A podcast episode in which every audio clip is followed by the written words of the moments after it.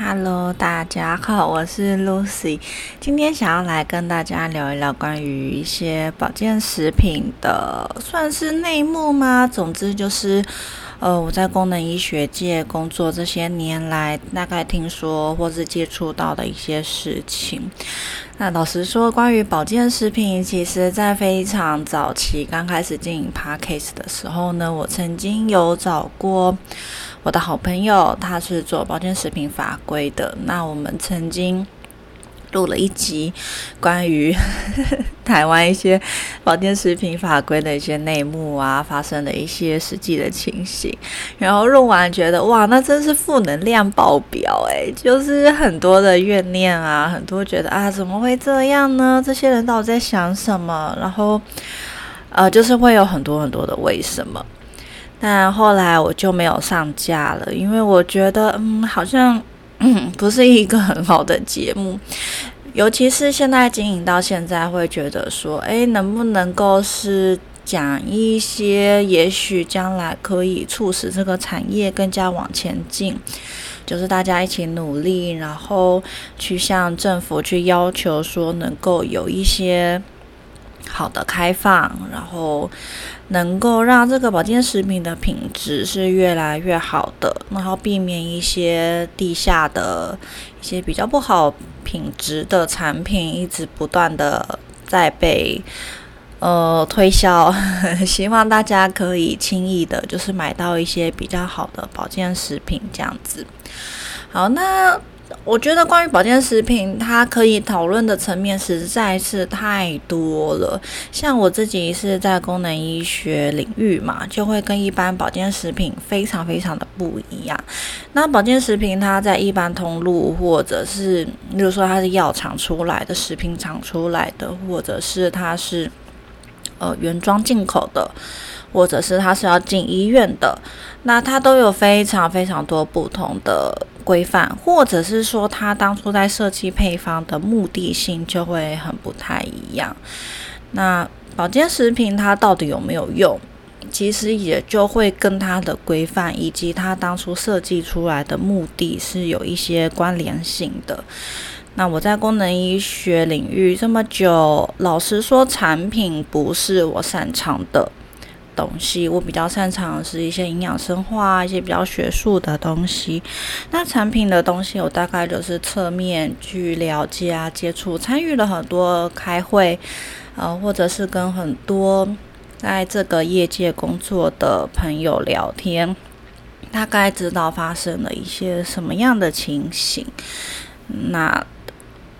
总之，今天就会打算会从很多的层面来跟大家分享我所知道的部分哦。那可能这一集可能会拆成两集吧，试试看看，等一下会录音录多久。然后我觉得我们，嗯，好，我们可以先从一个比较学术角度的事情来探讨保健食品哦。关于保健食品，它到底有没有效？那大家知道网络上有一个就是啊自称某某某，然后就写了很多文章，然后一直骂说保健食品是完全没有效的，这完全都是骗人的。呃，功能医学唯一的什么目标就是为了要赚你的钱。那其实在我之前的 podcast，我忘记我没有说过了，嗯。其实怕，呃，其实功能医学对医生来说不是一个赚钱的行业。如果要说到赚钱的话，就是有些传统的医生啊，他可能有一个自己的独家配方，比如说减重的配方，呃，有一个改善甲状腺的配方，有一个怎么样怎么样的配方，然后他就可以主打到底。那假设他每天看了一两百个病人。那也许其中只有六十个有效，然后留下来，但这就已经足够了。他无论是开健保、开自费药物，他光是赚这些就赚不完了。然后就是日复一日，只要看同样的问题，用同样的配方，然后一直做下去，呃，这个赚的钱是很惊人的。那正是不要说到，就是有一些。呃，比较没有那么有道德感的医生，那其实或多或少也会听说，就是用一些比较没有那么好的配方，或者是嗯，无视于就是病患可能有其他比较风险的因子，然后当然大家都是用同样的配方。反正如果病人状况不好，他自己会去医院，或者是他就是开很重的药物。那明明这些药可能在健保里面是很便宜的东西，但他就是会用说哦自费的自费医疗的名义，要跟你收取很高很高的费用。那像这样子的赚钱方式是非常快的。那当然正统的还有很多就是。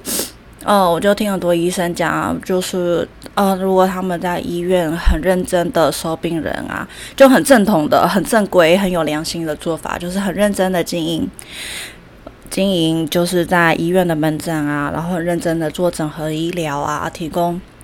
很多的转介服务啊，整合在一起啊，或者是说，呃，做医美啊，然后很细心、很用心，那当然客户就会很喜欢你嘛，他就会一直回来。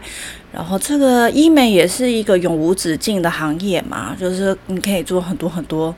从比较简单的一些医美技术，一路做到比较进阶的，甚至有些整形外科啊，有一些。美容保养，就是它是一条不归路，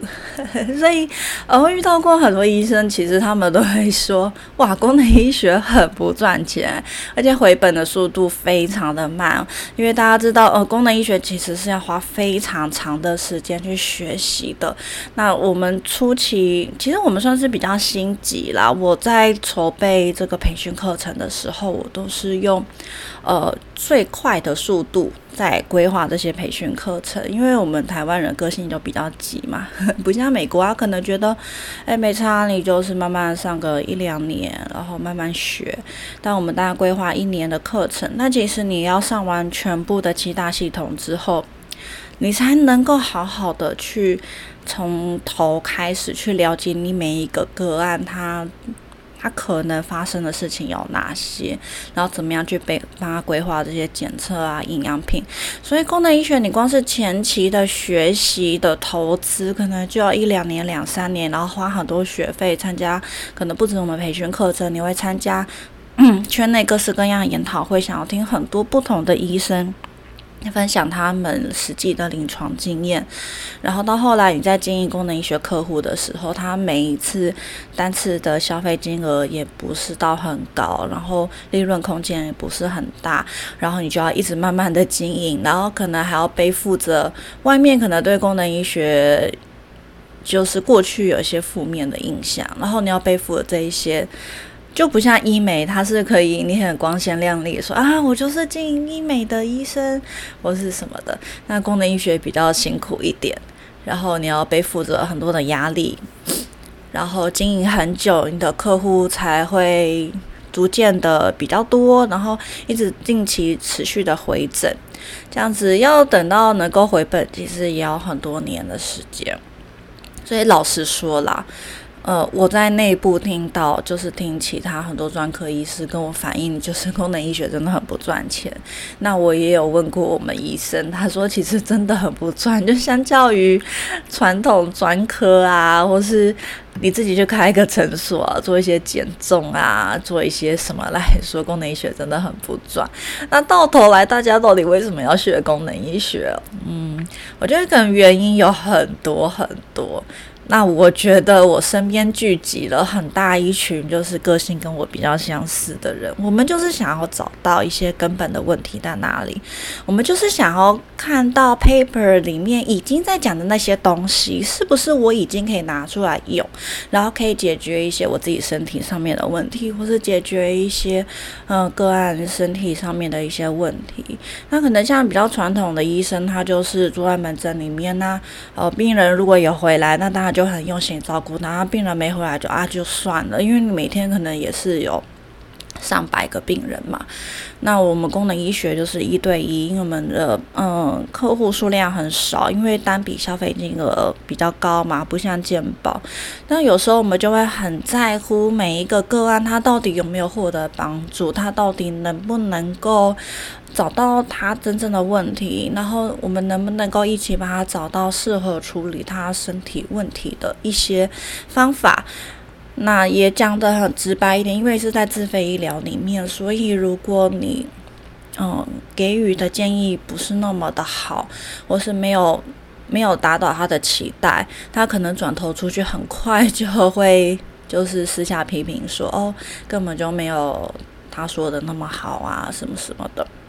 因为这在自费医疗里面，本来客户对你的期待就会特别的高。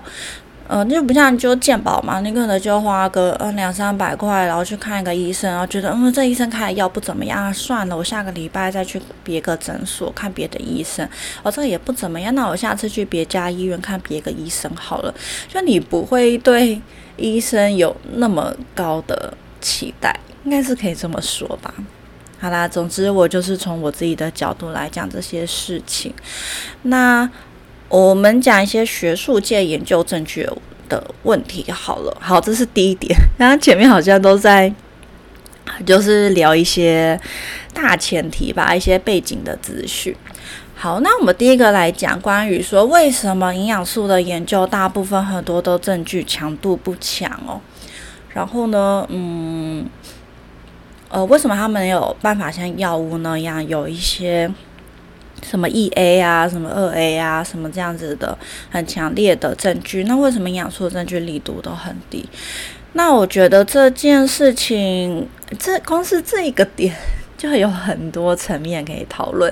总之我就想到什么就说什么吧。好，关于证据力度不强，好，第一个我会想到的就是呢，因为你的日常饮食其实会大幅的影响这一些营养素对你的效果。讲很简单的来说呢，虽然我们在营养素治疗这一块。很多人第一个接触到的一定就是鱼油，非常非常重要。那关于鱼油这个东西，我在使用的时候，我一定会先做饮食评估，因为我常常强调，以我自己来说，我是属于那种，我每个礼拜没有吃到鱼，我都会很崩溃。我很常周末就会去吃寿司啊，然后动不动就会买一两盒鱼啊回来。那有时候我自己一个人吃饭的时候，我就烤个一片。或者跟我先生一起吃饭的时候，我就烤一整只鱼。对我来说，吃鱼是非常那种。身体深处的渴望，那有时候特别累，心情特别差的时候，我就会想要吃一些蛤蜊啊，吃一些海鲜啊，可能就补充一些铜啊、锌啊、锰啊这些的营养素，也会让我自己觉得会比较舒服。所以营养素这个东西有没有效，其实取决于你本来有没有缺。它不是说它不是像药物，它具有一个强制性。好，我强制把你这个受气关掉，或者我强制把你这个受气活化，或者我强制一定。因会被你的人体吸收，并且我可以停留在人体里面几个小时，它就不是一个这样子的东西。营养素它是本来就存在我们的饮食当中。那假设以我这么爱吃鱼的人来说，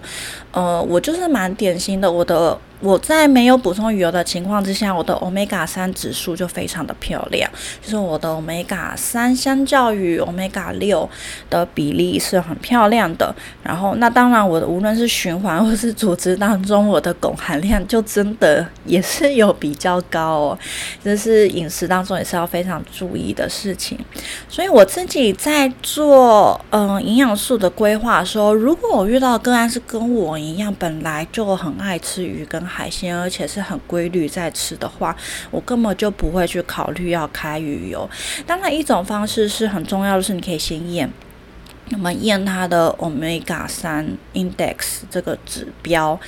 呃，去验出来说它到底有没有缺 omega 三。那因为检验有时候，但 它的费用比较高嘛。可能会压缩到其他检验的费用，那我可能就会简单的用饮食评估来去做，来去做一个评估这样子。那如果这个人他是对海鲜过敏，他不太能够吃鱼，他有一些因素，或是他经常外食，他没有办法吃到鱼的话呢，那我很有可能就会从鱼油开始来建议。那所以这是第一个点，就是说。我第一个点是什么？好，第一个点就是说，你的饮食呢会非常非常大幅的影响这些营养素的效果。所以理论上、理想上来说呢，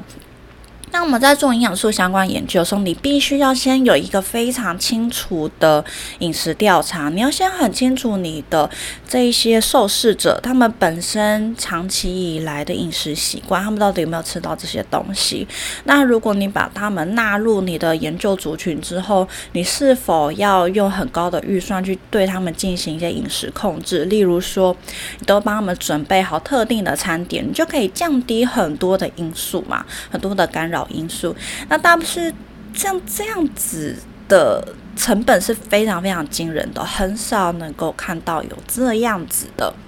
研究计划。大部分的研究呢，就是只能够说，好，我就是找到一批人，然后他们愿意吃鱼油，然后我有足够的经费可以去验。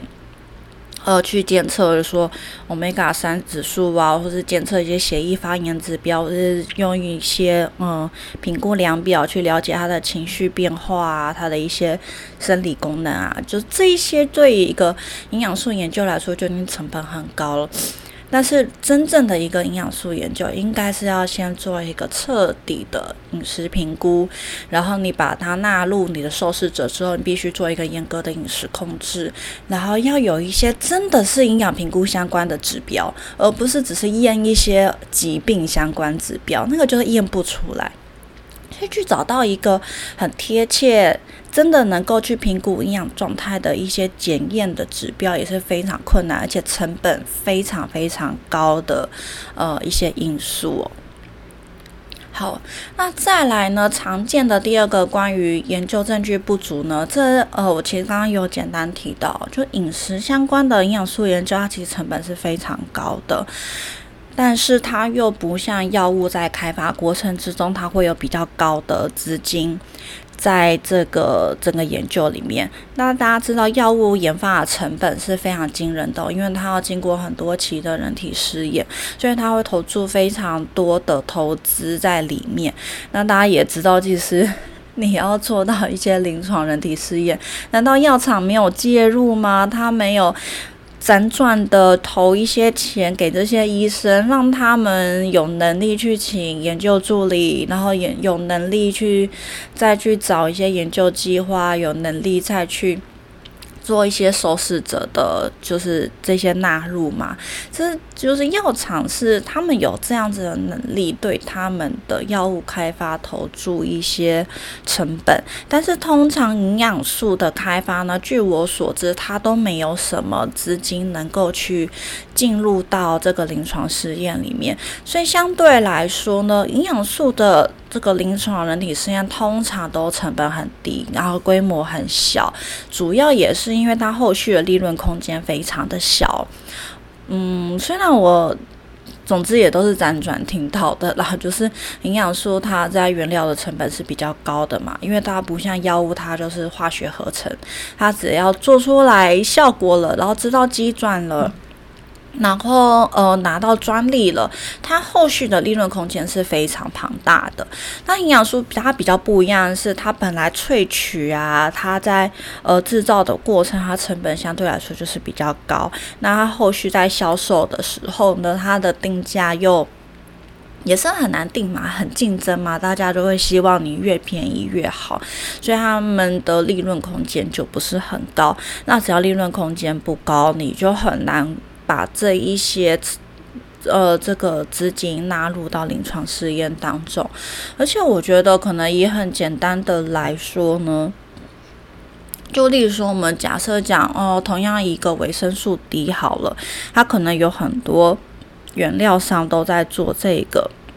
营养素的开发，那假设其中一个原料商他去投了很多钱做临床试验，好不容易获得累积了一些证据了，结果其他的原料商就直接自己也去制造这一些原料，然后直接拿别人的研究成果放在他自己的商品上面贩售，那这样子也是蛮不公平的嘛，因为营养素这个东西。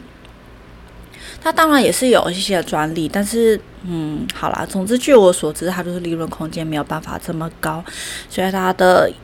呃，它没有办法累积出这么多的研究证据这样子。那当然，我在第一点有提到的，也是因为呢，它没有办法像药物那样，它是一个强制性的，呃，去影响我们身体的功能。它就是一个营养素，它是会受很多消化吸收这些影响的干扰，所以它比较没有办法做出强而有力的差异。好，那呃，第三点，不然我们就直接来讲一下，就是关于原料的品质好了。那原料呢？它有分很多很多很多种。总之，我还我只算是一个菜鸟啦，但我就简单举例来说好了。呃呃，例如说呢，有一些保健食品，它就是弄了一些食物浓缩物，比如说什么消化液，什么，总之它就是。弄了一些食物，但是它是把它浓缩过的，跟 例如说鸡精吧，或者是什么的。好，那它就只是把它浓缩，然后让你可以在比较小体积里面吃到比较多你想要的物质。那有一种，就呃，如果以我们功能医学来说呢，因为我们是需要定性定量的，就我们要很明确的知道我们的个案它发生的问题是什么，那我们需要相对应一个非常明确的营养素去针对这个地方去作用，所以我们必须很清楚的知道我们今天吃下去的成分是非常单纯，而且是可以控制的。所以我们会有经过这个定性定量的部分，那甚至是很多原料它都是有专利技术的，看它是萃取，呃，萃取原料的技术的专利还是怎么样的专利。总之呢，这样子我们才能够很确保说，我们每一批给个案吃下去的营养素，它都是。呃，差不多的作用，然后一样的剂量，然后我们可以控制的因素会比较多。那也有一些保健食品，据我所知呢，它拒绝申请专利，是因为好像在申请专利的过程，你必须要嗯开放，你必须要透露你的专利技术的确切内容是什么。那有一些他就觉得哦没关系，只要我的。原料很棒，我的配方就是很好，我根本不需要你这一些专利的背书，我就做我的，因为我不想要被。别人知道我那个核心的技术是什么，所以也是有这样子的产品，就是有可能它的效果啊的口碑是不错的，但他不愿意真的完全公开说它里面确切的成分是什么，所以在使用上来说，你就会觉得比较没有那么的肯定。今天当这个产品有效的时候，你也不知道它有效的原因是什么。然后没有办法很确定的知道说，诶，我的个案是身体的哪一个部分被改善了。好，所以对于我们功能医学来说呢，就比较没有那么偏好这一类的产品。我们比较更偏好的是，它是每一个成分都是很明确的，甚至是有一些专利的技术去保证说它的呃活性啊、它的形式啊、它的萃取过程、它的稳定性这样子。那当然，这一些种种不同的原料，当然会影响到它实际上的治疗效果啊，这是很明确的事情。那我们讲一个大家比较熟悉的，呃，益生菌来说好了。那以往我们的法规是走一个，嗯，你最好就是不要标示，因为你标示了，你可能就要给我一些检验报告去证明你真的有这一些东西哦。所以以前对于菌数啊，对于特定菌株的标识没有那么明确。那当然这几年因为保健食品很多的竞争嘛，所以开始很多的保健食品也开始就是坚持说，我最低菌数有多少，然后我是哪一些专利菌株，是哪一些有实际文献证据证实它是有临实实际上临床功效的菌株哦，开始在做这些宣称。那我觉得这绝对是一个很好的方向，因为本来我们功能医学就是非常强强调，就我刚刚有讲的定性跟定量嘛，你不能够只是写出哦，我有很多很好的益生菌，你要很明确的去写出你是哪一个菌株，这样我们才能够去确定说啊，以我们目前人类所知的资料来说，它对我们人人类有哪一些调节的功用。或者是你要有一个嗯最低保证数量，就是说，诶，起码你装瓶的时候，你可以担保它的菌数量有多少，或者是有一些国外产品是说保证说我两年效期到期前一定还最低还有多少菌数量这样子。好，就是大概是我知道一些东西。好，那我们就下一集见喽，拜拜。